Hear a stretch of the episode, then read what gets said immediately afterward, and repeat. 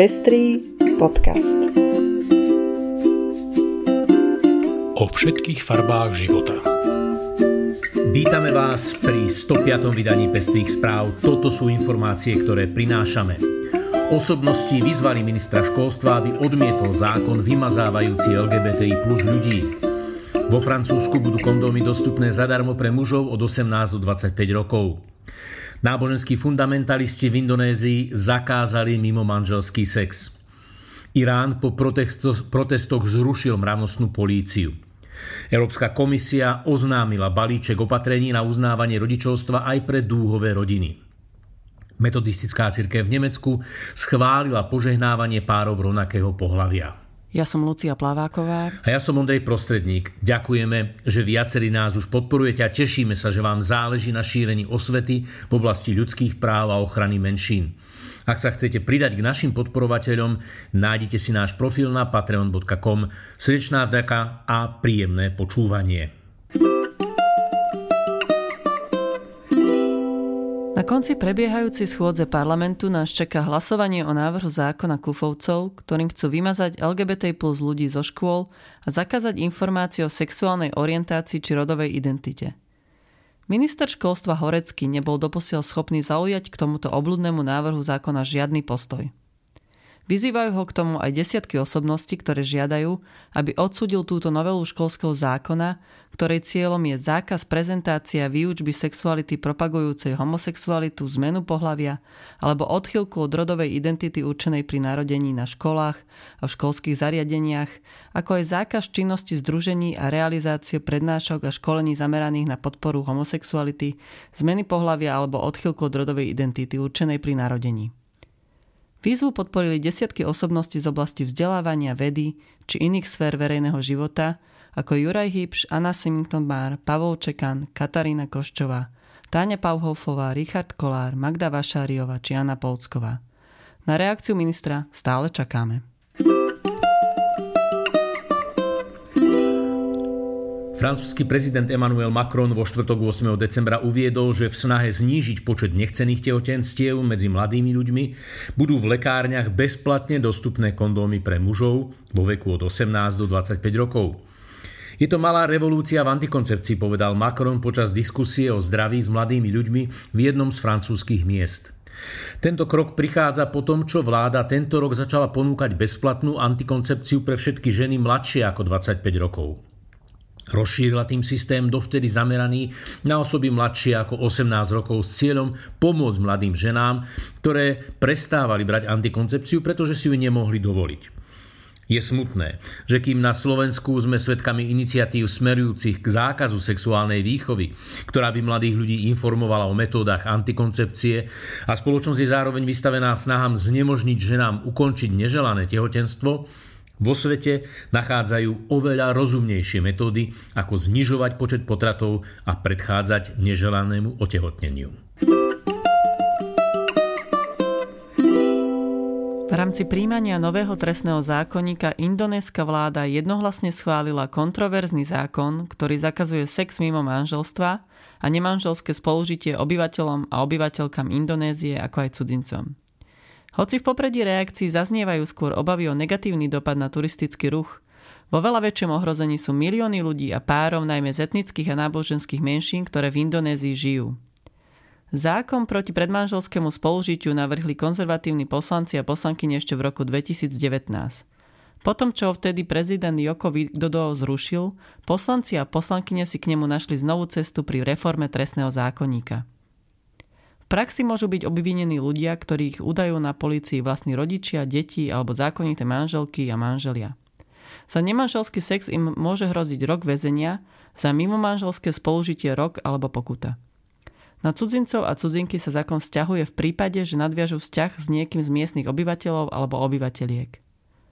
Zákon má začať platiť o 3 roky, už teraz však majú mnohé ľudskoprávne organizácie a najmä samotní obyvateľia a obyvateľky Obavy, ako bude zákon vyzerať v praxi, najmä v rurálnych a religióznych regiónoch sú ostrovia.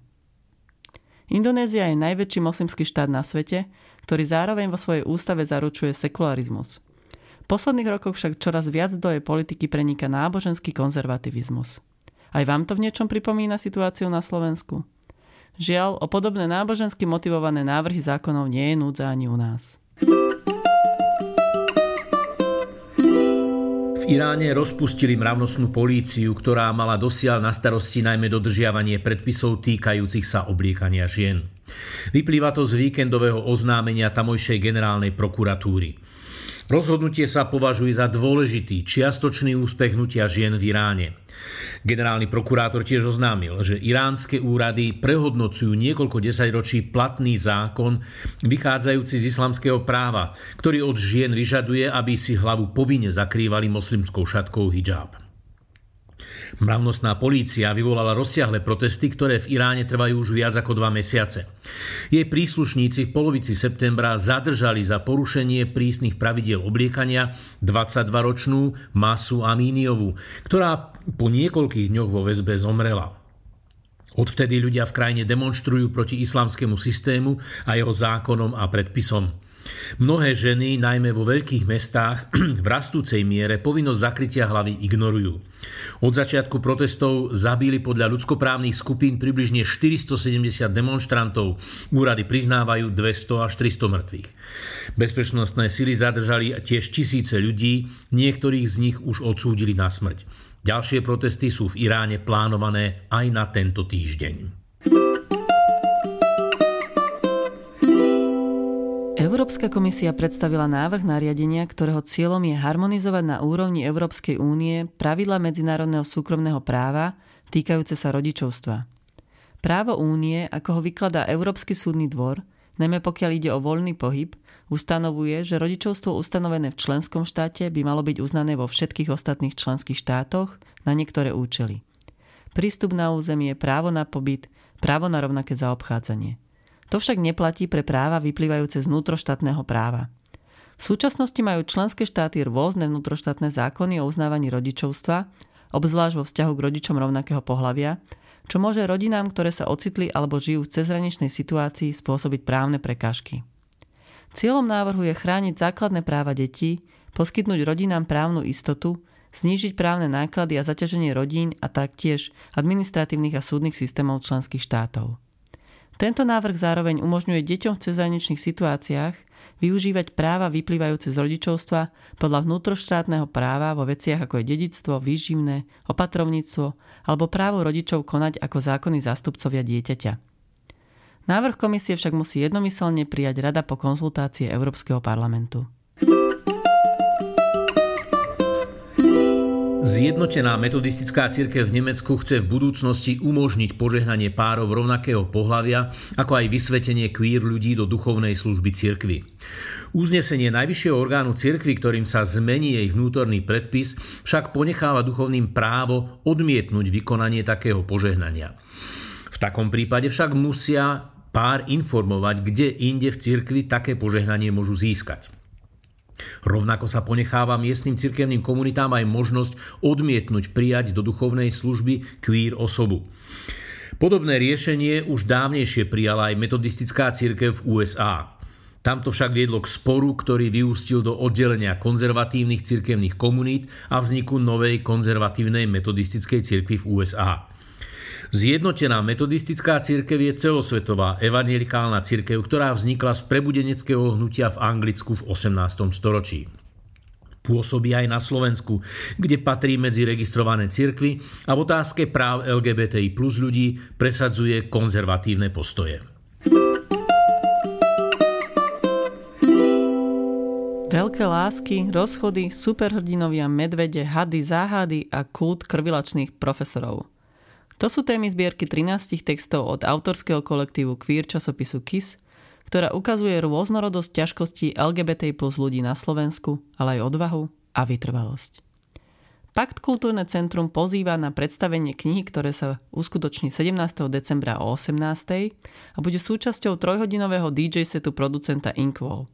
V prestávkach si môžete vypočuť vystúpenia jednotlivých autorov a autoriek. Je čas kapustníc a vianočných punčov. S netradičnou iniciatívou prichádza študentský spolok Light pri Filozofickej fakulte Univerzity Komenského v Bratislave.